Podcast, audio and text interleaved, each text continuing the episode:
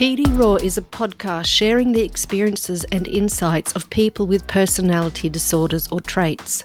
By being brave and talking about the things that are shameful and painful, humans demystify and destigmatize the things that we hide. The aim of this podcast is to let others know that they are not alone. By showing the reality behind our walls, we hope to bring people closer together, connecting in a more open and authentic way. Please be aware that, due to its topic, this podcast is adults only, not safe for work, and may contain triggering content.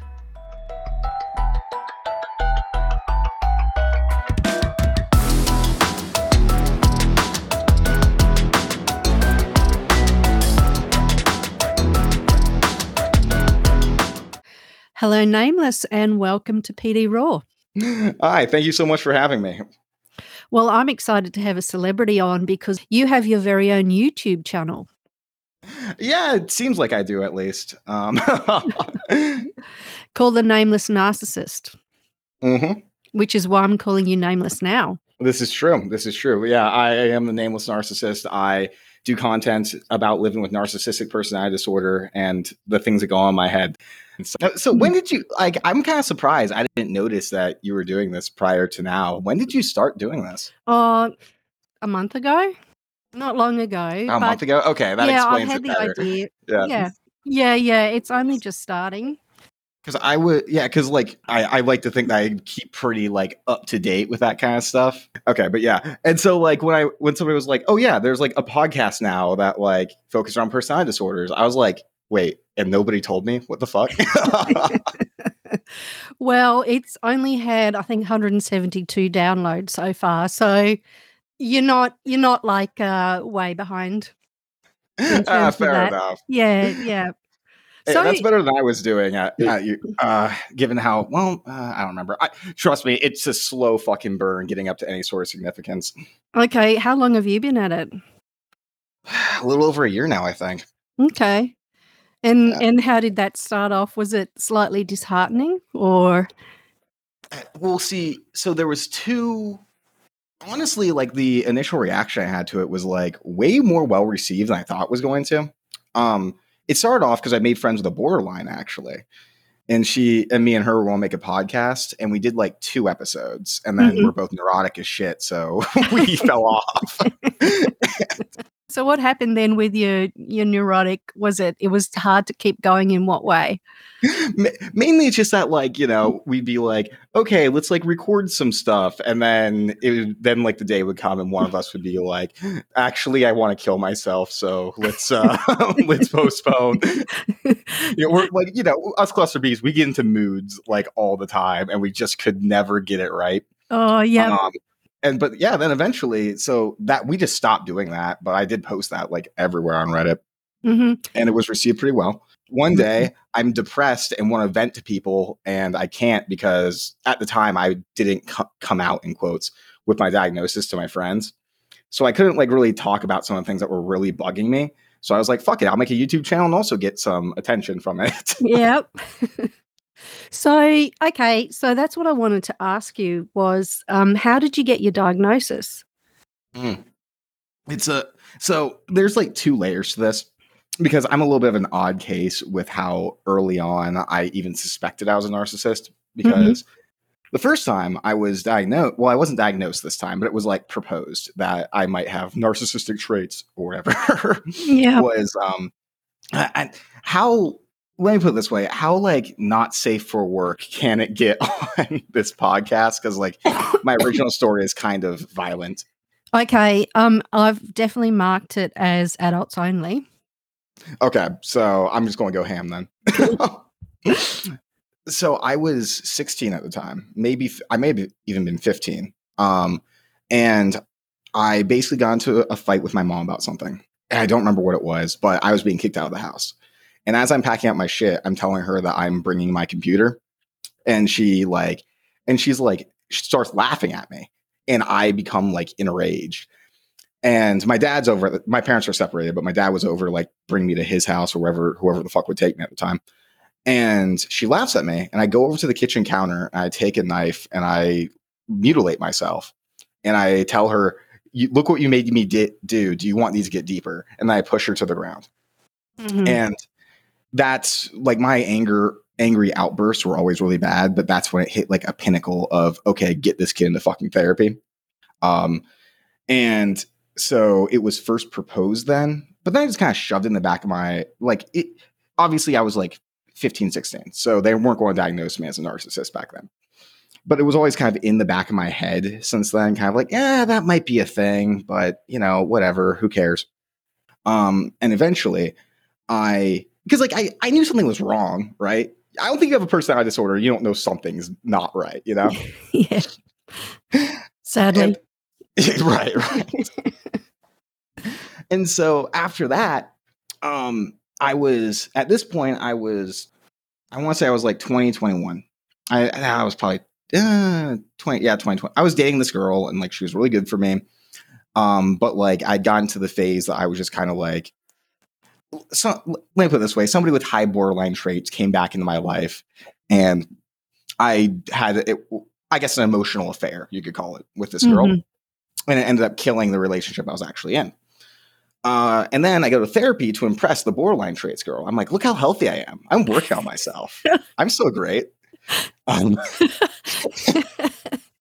hey, what, whatever way you get there is good. right, yeah, right. I laugh at it too because they're always, yeah, narcissists will go into therapy for their partner sometimes. I'm like, no, I wasn't like, oh, wait, yes, I was. Oh, well. Um, so they uh but and then like after the first session this girl breaks up with me but so like obviously my efforts there were fucking well put but um, so i literally uh uh so I, but after that i was kind of like wait i left this girl that was really good to me and like cheat on her with this girl who i've been on and off with for like a long time and who treats me like shit and i re- was realizing that my childhood was kind of shitty and I was realizing like I don't know why I do half the fucking things I do. And eventually that just kept me in therapy. I was like, I need to figure out what the hell's going on. I am not having a good time. Um, so I was there. So I just stuck it stuck it through. And uh, after two years, I stopped lying to my therapist and, and I got diagnosis. oh, so they they weren't able to give you a diagnosis, or you think maybe they they just withheld it until you were more open? Um, they my therapist had no clue until I well, like because I I I've always been super conscious about my grandiosity. I know that people don't like um when somebody thinks that they're better than them. hmm And so I was very always very conscious of like I can't come like I used to come off like that way more, but like at the point where I started therapy, I was like, okay, if I'm acting like an arrogant piece of shit, people aren't really going to like me. And I kind of really need people to like me. Mm. But So- lo- lots and lots of people say this. It's really hard for them to open up to the therapist, um, Mhm. people with narcissism, because they don't want to be rejected by the therapist. But in the end, it, it just keeps you in a loop, doesn't it? Oh God, yeah. I mean, doing wrong. Like there were some parts of therapy before I like started being completely open that were like helpful. Um, sure, but I was like anything that w- I would be so ashamed of like the smallest things, and then like it, it was so weird being in therapy because it's it was like I was trying to like basically like feed tiny bits of who I really was to my therapist, and if they replied in even the smallest bad way, I would just completely shut down and like go to a different topic. It was like I was constantly testing her, being like, "Are you going to react to how I want you to react to me admitting this kind of shameful thing?" Then, what, after two years, you felt she had accepted you and you were able to start trusting? Um, I just kind of had a moment, honestly. Um, I was complaining about one of my friends and basically being like, "Oh, like they think they understand me, but they really don't. It pisses me off, yada yada yada." Because you know that's just that's par for the course. And I, and I remember like I just sit there like and I like exhale like just annoyed at the people in my life, and I look at her and I just like start laughing. I just say, "But you know, it makes sense, right? Because they're all so fucking stupid." And she's like, "Whoa, wait, what?" Um, and I'm like, I'm like, they complain that they that I think that I'm better than them, but I mean, look at them and look at me. And I go on this grandiose tirade, just Ooh. completely just being like, I just like let it all go. hmm Um, And I, I remember standing up, ha- putting on my coat, being like, man, that felt fucking good. Because I knew I was like holding that shit in for so long. And she, and I remember she was like, yeah, well, uh, I'm humbled that you shared that with me. And I say, were you fucking mocking me? ah, but something in her response was appropriate. Is that correct? I mean, her, I, I kind of got some enjoyment out of her other shock, I would say, when I first started doing that. Um, but honestly, I preferred this like what like I viewed her saying that as almost a I'm afraid let's um what's the word appease this guy. It's like I'm Mhm. humble, right? It's it sounded very mocking to me. That was preferable to let's say like I admit something like shameful and they're like and the therapist is like, "Oh, but you're still a good person" and stuff like that. Like I that makes me want to strangle somebody. hmm Okay, so that sort of more um, combative approach made you feel safer. Is that correct? Yeah, because it felt real. Ah, it, it feels like I wasn't tricking her. Um, if somebody's like, "Oh, but you're like you're such a good person, you're so genuine," I know I'm not genuine. I know I'm not a good. Per- well, okay, that's pathological me talking right there. Like, obviously, you know what is good and bad, but you know it feels like I'm not a good person. Mm-hmm. And so, if somebody is c- trying to say that, it feels like they aren't actually seeing who I am. So something like that at least feels like they're kind of seeing me. hmm And this is really um, one of the core features, isn't it? That feeling of not being seen. And I think that feeling of not being a good person, needing to hide it, and then feeling not seen as a result. it it's uh it's something bizarre that I've been thinking about a lot recently because it's like somewhere deep down I want to be seen for who I really am. Well, I don't fucking know who that is, but you know, I do Mm. I feel the need to be seen for who I am. Um especially with romantic partners. Uh but who I feel like I really am is somebody unlovable. Mm. And so then when they view me as lovable, I basically punish them for seeing for not actually seeing me, therefore making Ah. a fucking self-fulfilling prophecy. That's not very fun. Yeah, it's like uh, such a trap, isn't it? Where you just go round and round and round. Oh god, yes, yes. So, have you had a romantic partner where you've felt seen or fairly seen? Um, that's a good question. Have I? Um, I would say it comes in. I would say, I I would say I never have felt completely seen by anybody, but okay. ironically, it's the girl with the borderline traits. She uh, said something that did actually make me feel seen. I've talked about this in my videos a few times, where she told me that. Oh, what was her exact wording? She was like, "I know there's parts of you that you that you try to hide. I know that you hide parts of yourself from me, and that there's a lot of those parts that you don't like about yourself. But I feel like I, but everything I have seen, I love, and I feel like I know you." And I was like, "Oh, that made me feel something." Wow. Yeah, and that's funny because I have um, dealt with a someone with grandiose narcissism recently, and towards the end of our interactions, I did see the shame, and I was like, "Why the fuck have you been hiding this all this time? What's so I'm so wrong sorry. with this?" Yeah, no, but it was like uh, it, it's just been tying ourselves in knots over this. Like, really? Right. Um, but yeah, it's easy to say from the outside and not easy to do from the inside, is it? No, I mean, like that. It's it's so weird because we have this intense shame, and there's something primal about that shame of like I can't let anybody see that I'm experiencing this shame. Like Mhm. like that that blow that the shame that would come from letting people see that part of me blows the shame that I am basically latently experiencing out of the water. Mm. Like- it's like mega shame. Yeah, yeah. Super shame Yeah. has just come. It's like no, yeah. please, not again. Yep. That and that's I've actually really had um some experiences of feeling really deep shame and it, it was just so cringy like Oh, you know yeah. my skin was cringy it, it was horrific and i felt like numb and i could hardly speak yeah it was really really bad I- Mm. yeah, it's. Uh, I, I have. I've actually vomited from shame before. oh have you Yes. so, are you it- are you willing to share the experience Um, let me. So it was. Oh God, it's uh, I'm like, see, that's the thing is that like even talking about like what like I have several moments a day where I'll just remember something relatively minor for most people in my life that's just like the slightest bit shameful or embarrassing. I'll just be sitting there. I will something I'll like I'll just be sitting at my computer. I remember something shameful that happened to me and like I'll just sit there with my like head in my hands, repeating to myself, "You're such a fucking idiot," or like, "Oh my god, you should just die," or some shit like that, trying to soothe myself. I, I guess it's almost like a, I don't know, a um, self punishing measure to try to get those feelings away. Mm-hmm. And so even thinking about it right now is like making me like cringe up.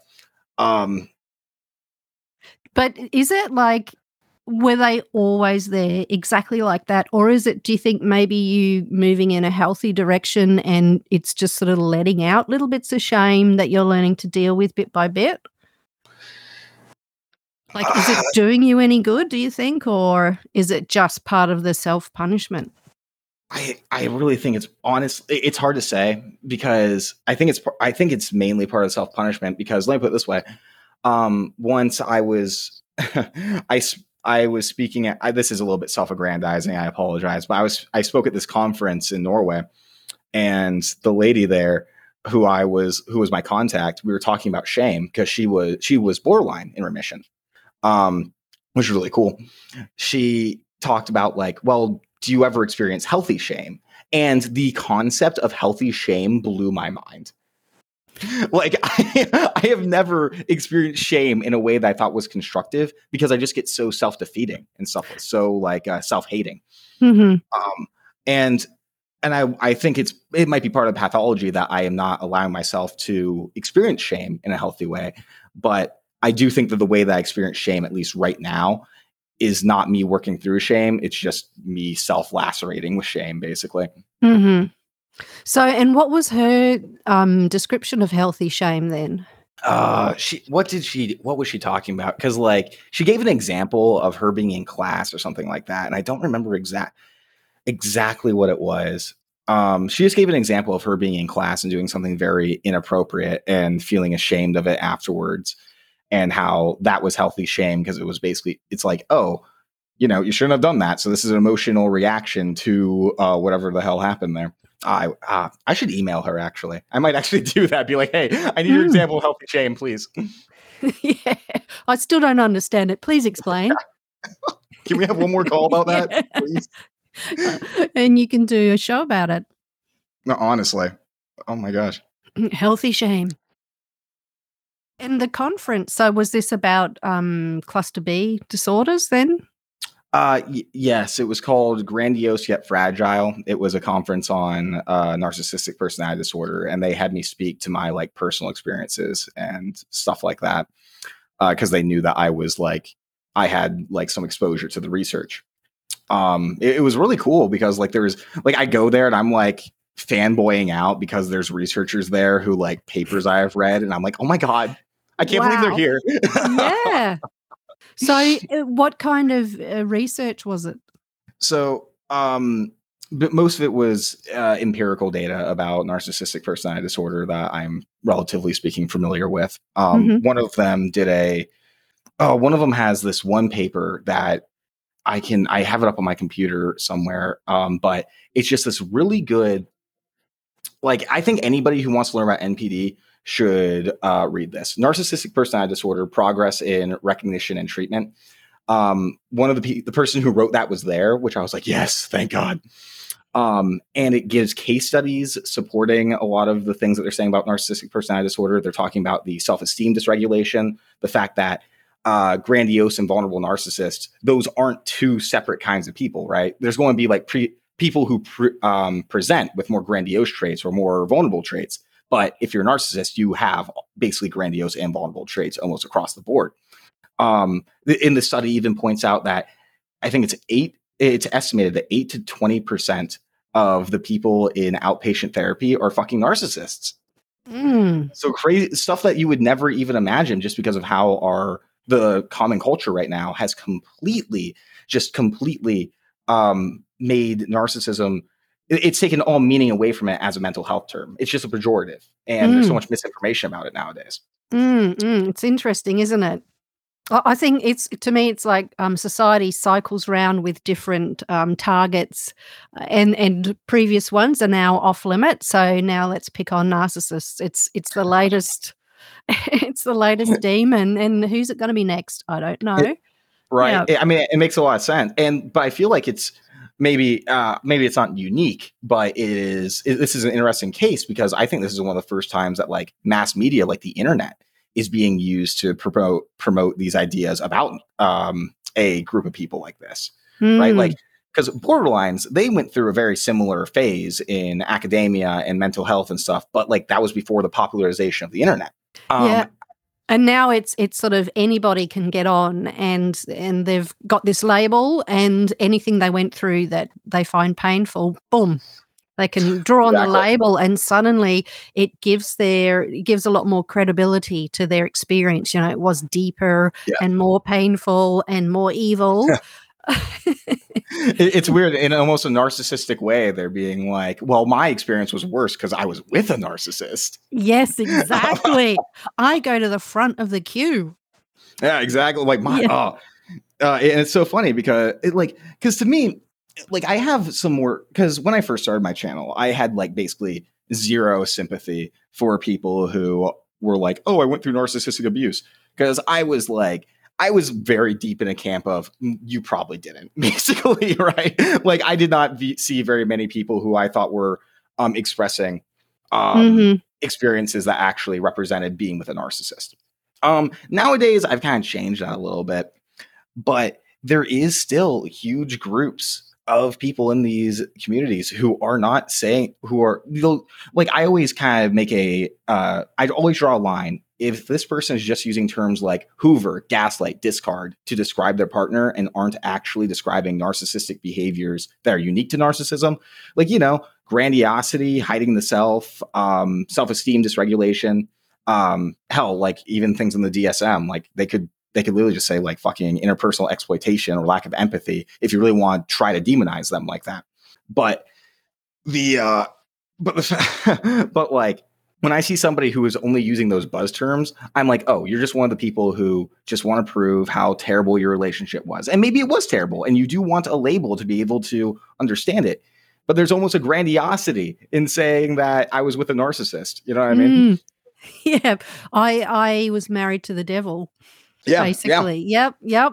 Yeah, I know exactly what you mean. But then I kind of think with this fascination slash obsession, then I think people will be interested to hear the other side. It, you know, it's become such a huge bubble. Well, let's let's pop it and see what's really going on. Mm-hmm. And people are fascinated with it for sure. It's just there's also the issue of the people who have been ju- through genuine hurt become so closed off to hearing the other side because the internet has been like, well, they're all monsters and heartless, so fuck them. Yeah, I think I think there will be a, a sort of a draw to it. And is that what you're hoping to to to do? Is to to combat that and to spread awareness with your channel? Oh, for sure. Um, and I because like I do have a similar mindset of like, okay, we are getting to an era that like mental health awareness is becoming more uh, predominant and narcissism is all the rage and but the sad thing is i mean the sad thing is that like so many people don't even know narcissism is a mental health condition. Um, i've had people on my channel come on who are i've had one come on who was pursuing a degree in psychology who admitted that before they found my channel didn't know that it was a uh, actual disorder. Okay. Because of how we think about narcissism nowadays. Um, and i have a lot of hope for going into more positive directions. Some people describe NPD as the modern BPD, right? Like BPD was seen as untreatable, as like, you know, they're just crazies, like there's nothing to do about them, yada, yada. And, but nowadays, after dialectical behavioral therapy, it's viewed as a very treatable mental condition. And a lot of people think that narcissism is going along the same route. I hope to God that's the case, but take it as somebody who is in the um, who is in the public eye a little bit man, it's a fucking long road to go. Let me tell you. what do you mean, the therapy or the the trying to uh, humanize? Oh, both. both. Okay. Yeah. Oh, yeah. Yeah. So, okay, that gives me two avenues to pursue. Firstly, what's what's your response then? How have you found uh, responses to your channel? Um, to my YouTube channel, my Yeah. YouTube channel, amazing. Um, it's more of the it, it's because it's interesting when people can see my long form content.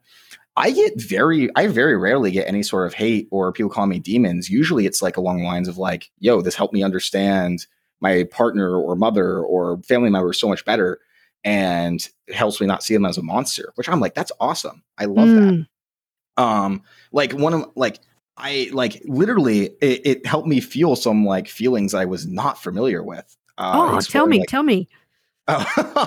um okay here's a good example Yeah. uh this this lady's burned into my memory because when i started this i was like okay i'm doing this for attention and to some degree destigmatize and to vent right so like i didn't have like super altruistic goals going into this i, I would say the destigmat- destigmatization was pretty altruistic but still um my goal was not to help people who have had partners or family members that were narcissists right? I thought those people were like so stuck in their like beliefs that these are monsters that i didn't even consider them more or less.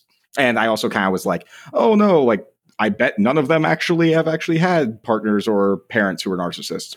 Um but then there was one comment that really like changed the direction i went. Not changed it but like you- like i'm like i can now appreciate that side of it too is this woman talked about how her um, mother was a narcissist and she went online uh, and read about it and every single website article youtube video said go no contact. These people are monsters they're master manipulators et cetera et cetera. And so she did. She thought that was the only option. And while she was estranged from her mother uh, her mother died.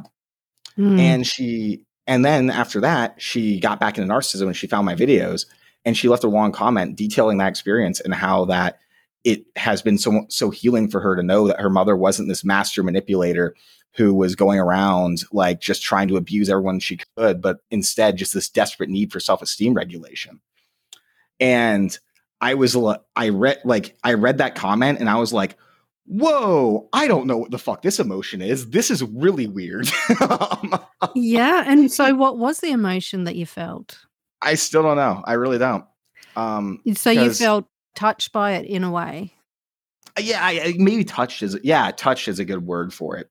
Um, because it's like I really it, it was weird because so like whenever I try to do something nice for people, it feels fake because I know a certain portion of it is like for my own self esteem regulation, right? Um, like Mhm. I'm like I want them to like me. I want to think of myself as a good person by doing good things and stuff like that. But because it was completely on accident, having that kind of impact on somebody, like it just it it couldn't feel fake because I didn't intend to do it, and having that Mm. impact was just really fucking weird. I don't know how to describe it honestly. Yeah. And then also, you're actually doing something and by being yourself, by being Yeah. honest. And that's Yeah, and- actually having a positive impact on someone else. and honestly, like, and before that, I was already kind of having like um little bits of that because like there would be like narcissistic people who are like, "Oh, I actually relate to you." And I'm like, well, thank fuck. I'm glad that I actually am a narcissist. But, um, but like, yeah. She, so I was already kind of getting that, but that was like the first time that like, just because of how unexpected it was, that I was like, whoa, okay. Hmm. And have you had more like that? every now and then I'll get one that like really takes me off guard. Yeah. Mhm. And the and I will say like again, I because I would rat on people who like I like I was pretty open about the fact that I used to rat on people who were like, "Oh, I was in a relationship with a narcissist." I was always like, maybe ten percent of you actually have been, and I have a lot more sympathy towards people that have been hurt by people like me now, because I know a lot. There's a lot of them that genuinely have been hurt and genuinely aren't just trying to use this as some label in order to demonize their ex and justify their pain, right? They're actually trying to understand it and want to understand it. Well, that's a good sign. That's a really Honestly. good sign. Yeah, that's a really, really good sign, isn't it? It's one I didn't expect, hands down. Hmm. Well, yeah, because I was thinking about how it's just taken so long. when you look at the the first development of therapy um, and therapeutic interventions, um, it's taken so long to understand NPD, hasn't it? So it's Oh it's yeah. quite a difficult disorder, and I think it's because the outside is so different to the inside.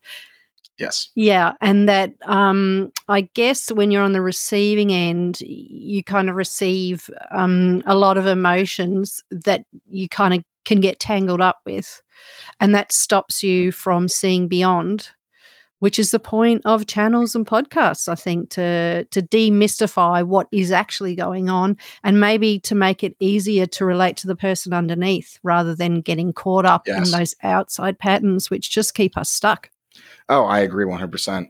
Um, I think that's honestly a tragedy when it re- comes to things like narcissistic personality disorder, um, sociopathy or psychopathy, ASPD, whatever you want to call it, uh, and to some degree, borderline personality disorder too, is that a lot of these um, outlets right now, they almost paint us in ways that are, it's like a Tolkien-esque sort of fantasy world, you know, It- like it's almost inhuman. Yeah, you're the orc. Yeah, yeah, exactly.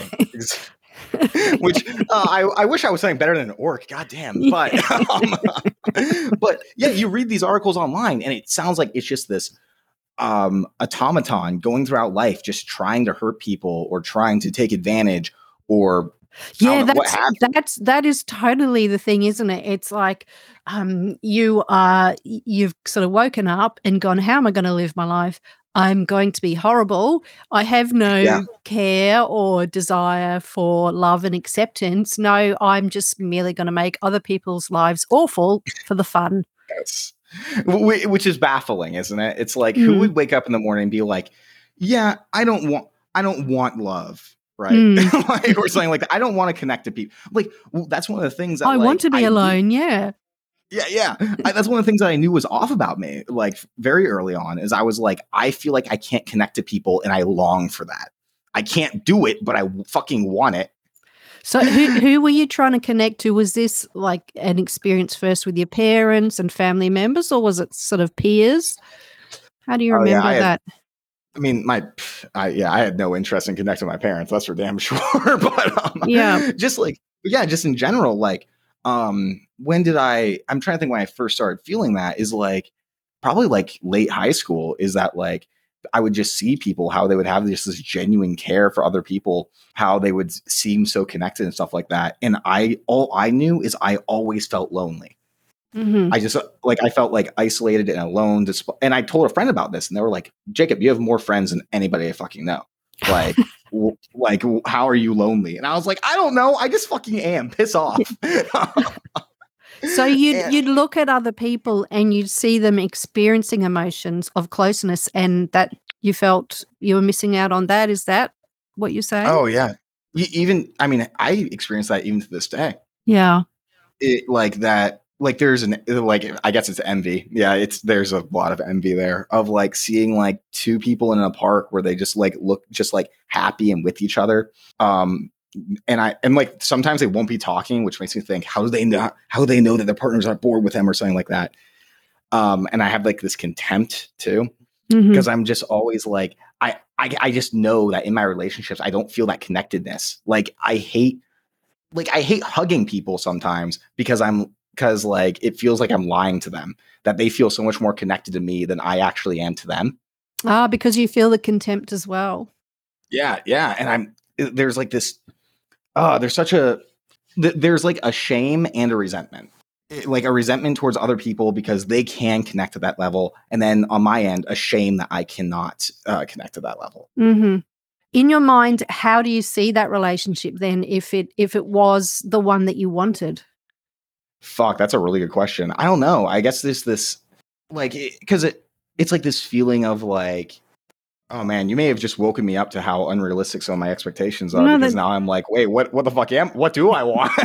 right? Because it, it's it's weird because it feels like there's just something missing when somebody like is talking to me about how much they care about me and something like that. And I'm just sitting there like, I know I don't return this to the same degree. Like there's just like Ah. this knowing of it yeah, um like if you like that's what makes it weird is that like i know that there's something that should be there but it's just not hmm and I don't know how to. Des- I really don't know how to describe it. Um, so you've done two lots of therapy, it sounds like, when you were a teenager and then in your early 20s. Is that correct? Yes. Uh, well, in fairness, when I was a teenager, it was, I don't think I was even in for a year, but as of right now, I've been in therapy for four years. Okay. And what kind is it? Um, it's classic psychoanalysis, but with an emphasis on uh, CBT. Okay. And you're finding it useful then? Yes, but I feel like I feel like I, uh, like it's helpful for me to be able to take situations in my life and be able to run them through somebody that I'm like, hey, how crazy am I being right now? You know what I mean? Mm-hmm. um, I would the issue that I have with therapy for me right now, at least, and maybe it's just a type of therapy, or maybe my therapist just doesn't have enough experience with NPD. It's just like I don't feel like how do I put it? I do not feel like I I don't feel like the things that are, are being fixed about me are the things that I want to be fixed. Like I don't feel like I'm getting I don't feel like I'm getting less lonely or um I, I, I feel like I'm fixing myself for everybody else, not for me. Does that make sense? Mm-hmm. So you feel like you're sort of less, your more destructive, socially destructive sides are being fixed. Is that correct? But what yeah. you want in yourself is not being; those needs are not being met. Exactly. It, mm. It's like it, it feels like all that can really be altered is my external behaviors. And meanwhile, I still feel empty. I still feel like I can't connect to people. I still feel like nothing I do is ever good enough. I get okay, that one I guess is getting a little bit better, but still, um, it's and in that regard, it's rough. You know, like is there going to come a day that I don't need external validation to feel okay about myself? Mm-hmm. Um, and I question that almost on not on a daily basis, obviously, but I do question it a lot, and I think that does speak to there isn't great um what's it called? There's not a there's not great treatment options for narcissistic personality disorder. Um, I mean, hell, like with psychoanalysis, uh, 53% of us go into remission after a two year treatment period, which is awesome, right? But that means 47% don't. And people want to blame narcissists for being treatment resistant, right? But no, they just don't have a good treatment option for us that actually makes us happy. Mm, it's hard. It's just hard, isn't it? Yeah, unfortunately. Mm, mm. well, I was in therapy for five years, and I one of the reasons I stopped is because my therapist retired. In fact, oh god, my my last appointment was on his very last day. Oh, so, that fucking sucks. Oh no. But he was, yeah, no, he he was great. But yeah, I mean, I had I I was so ashamed of going for so long. But then I read more recently that um, I think it was Elinor Greenberg wrote that it can be five to 10 years. I went, oh, well, that's good. that's good. I'm normal. But oh, that's so funny. Yeah, but I think it's like um, you know, you you build this up from childhood.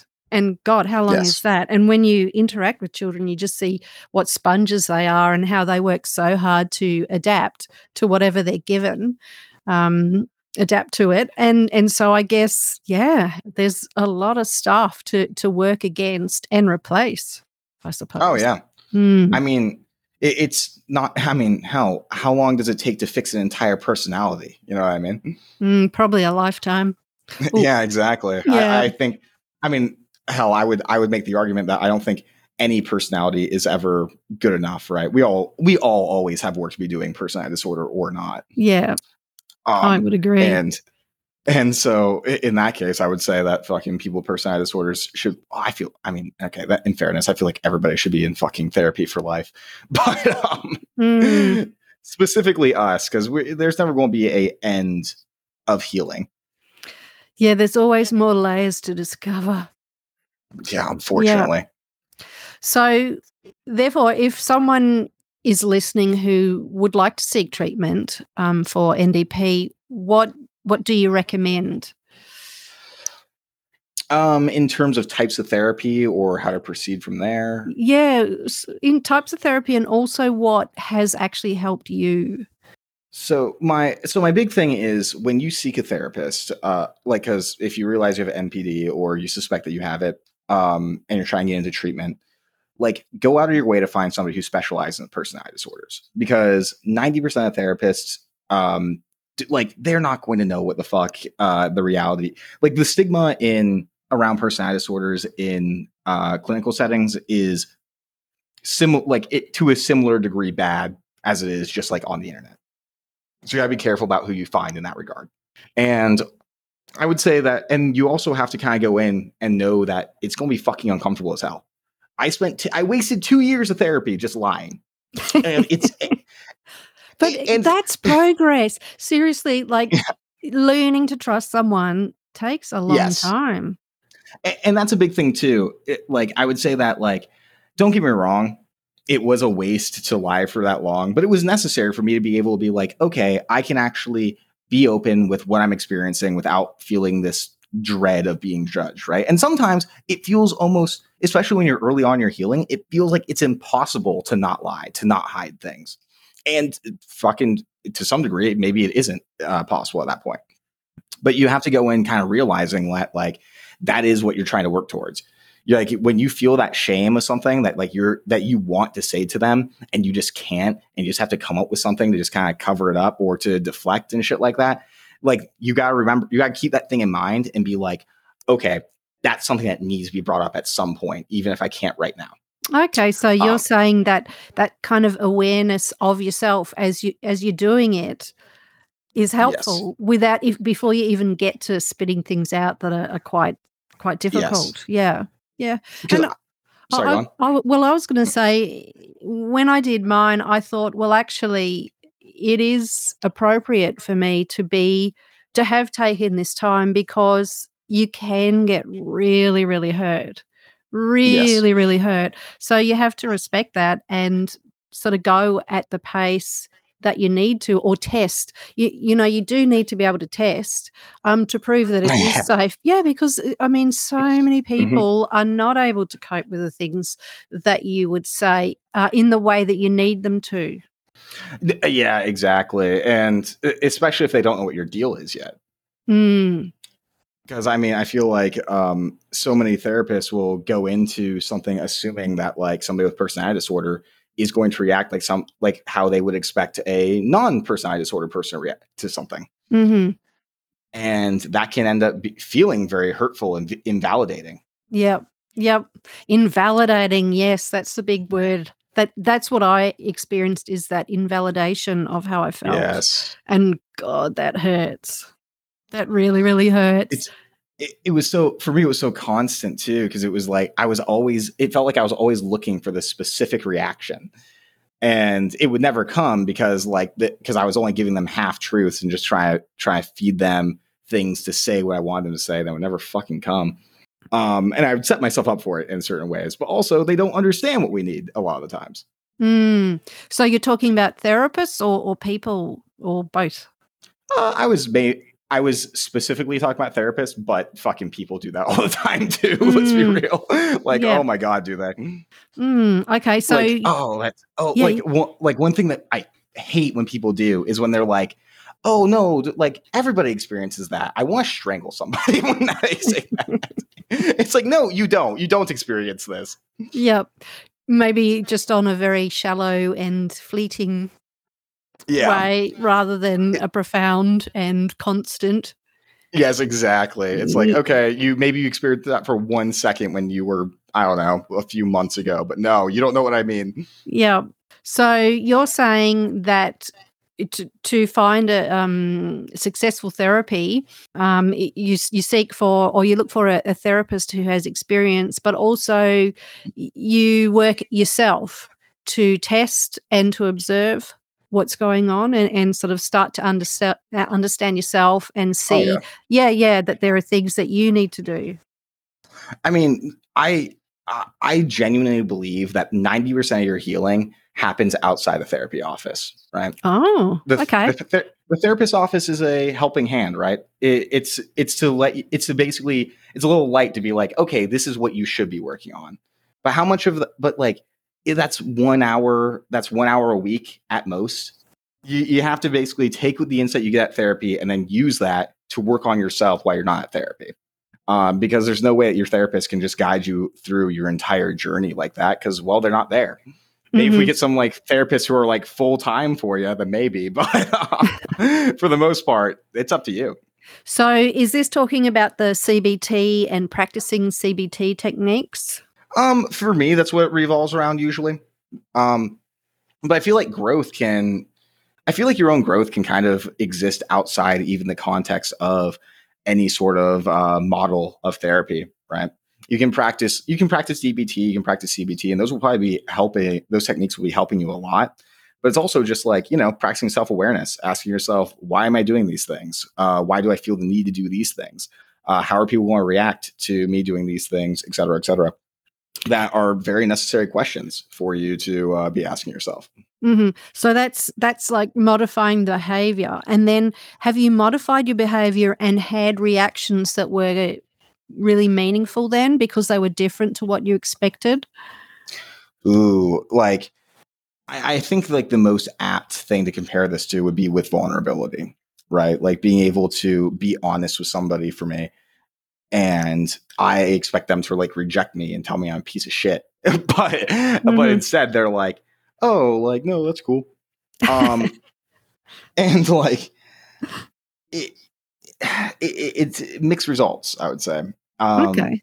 Because I think an important part about vulnerability for people like me is to recognize that, like, we we don't want to be vulnerable because we don't want to be hurt, and you know that makes a lot of sense in my mind. Mm. Um, mm. But I think the most important part about vulnerability is realizing you're going to be hurt like we're not wrong when we kind of think that people are going to hurt us when we're being vulnerable.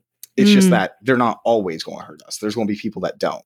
Okay. Um, and what took me a long time to kind of get to is asking the question of how worth it is being vulnerable compared to the uh, potential being hurt. I was kind of forced into it because I had a TikTok that went viral and all my friends knew one day. But um, oh. so I was kind of forced into it. And I'm not going to lie, like hell, like when you have a stigmatized personality disorder, um, there's going to be some not great reactions to that. And I lost, uh, I lost like one or two friends over it. But I also kept a bunch of friends who are like very valuable to me to this day and don't view everything I do through the lens of my narcissism. So you basically you you um, reveal your diagnosis on TikTok is that correct? And then yes. your friends saw it and some of them disappeared, but a whole lot went, hey, that's cool. Yeah, basically.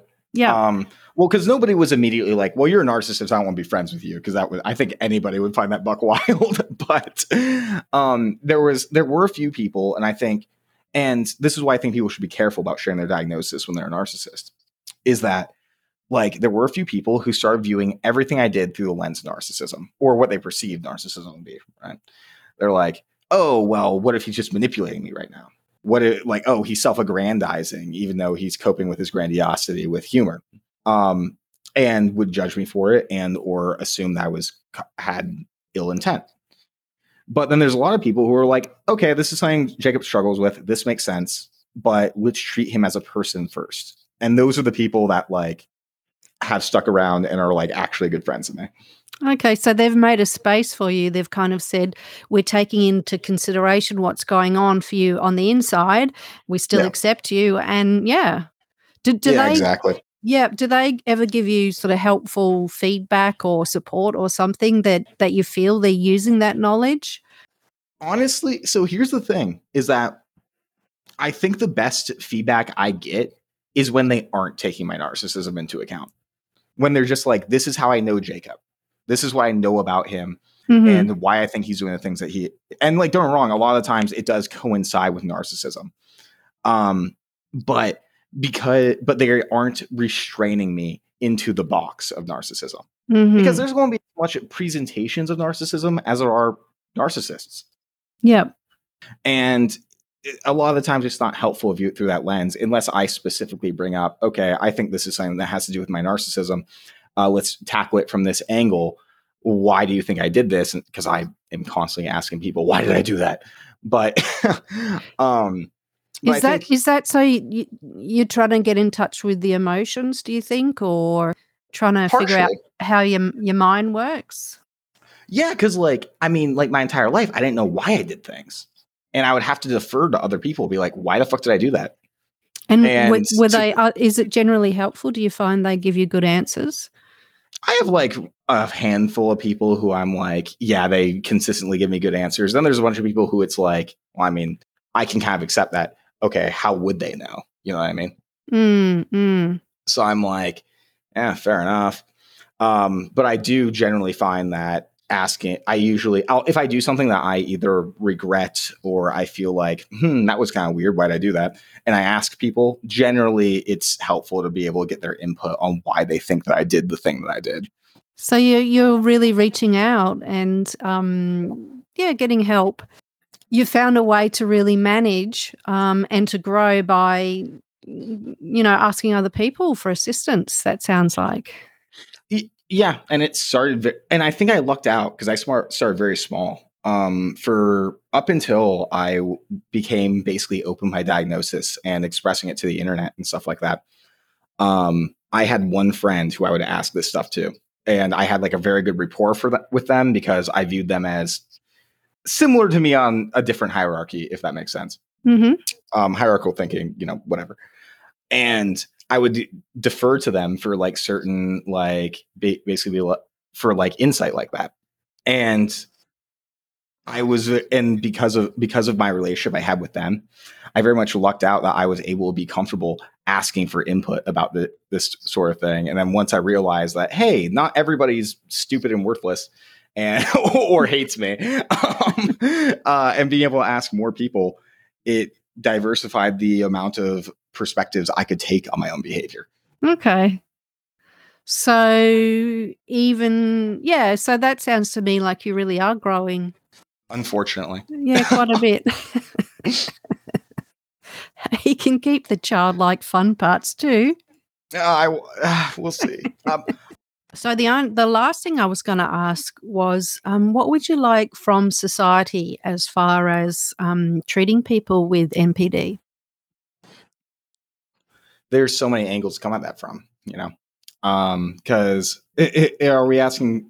Because we could go come at it from like, oh, mental health institutions, which I think could use a because I've been to inpatient before, um, and let me tell you, not a great space to actually try to grow and heal. Weirdly enough, You're talking you- about being in a psychiatric hospital. yes. Yeah, me too. it's like how it felt for me is I went in there. They're like, "Hey, here's some meds. Leave." That was like my. Oh, really? That was the, that's what it felt like. Honestly, they just want to throw medication at you and put you back on the street as fast as they can. Um, Mm. I actually got into a fight with the doctor though, so they did kick me out. But whatever. um, Hey, you didn't then- like it in there anyway. yeah, true. I was trying. I was trying to get out. In fairness, but um, but like so, obviously, there's some there's ways.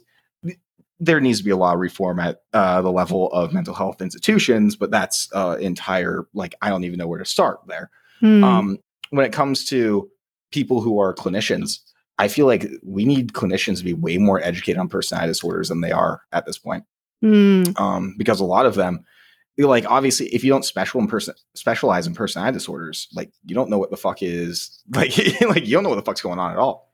Hmm. Um, my therapist didn't specialize in personality disorders, and so I was kind of, I was lost to the wayside there for a second in terms of what my diagnosis was and the issues I had to work on. Um, and then when it comes to society, well, I think every single person in the world just kind of needs to realize, hey, everything you think about personality disorders is probably wrong. Um, Mm. so- sorry, but no, like being able to kind of uh, grapple with the idea of being hurt by somebody like us, because I think it's very disingenuous to um, say that people like us don't hurt people, right? Because we do Hmm. and that is what it is. And, but to be able to kind of grapple with that at a level of, yeah, I was hurt by somebody like these people. That doesn't mean that every person who has this disorder is my um, abuser or person who hurt me, and also that my uh, abuser or person that hurt me is still a person who is just sick and doesn't know how to handle life right now, and that Hmm. there aren't enough institutions in place to be able to properly treat them and get them the help that they need. Like these are sick people, they're not malicious. Um, and I say this as somebody that has a sister with antisocial and borderline personality disorder. Not a pleasant Okay. combination, by the way. Yeah. wow. Mm. Yeah, because I what I what I the reason why I started the podcast is I thought the outside is so different from the inside. And if Yes. people could understand the inside a bit better, they could talk to the inside rather than the outside um, Yes. and bypass all that other shit. Um, Yeah. Yeah. Which is a big job, but hey, let's start chipping away at it, which is what you're doing. I'm trying my best out here, Mm. So yeah, thank you for sharing everything that you have here. of course. Um, yeah, and this is a good place to wrap up. All right. Well, thank you very much, Nameless Narcissist, for coming on and um, sharing what's going on for you. of course. Thank you again. Thank you for having me. Thank you.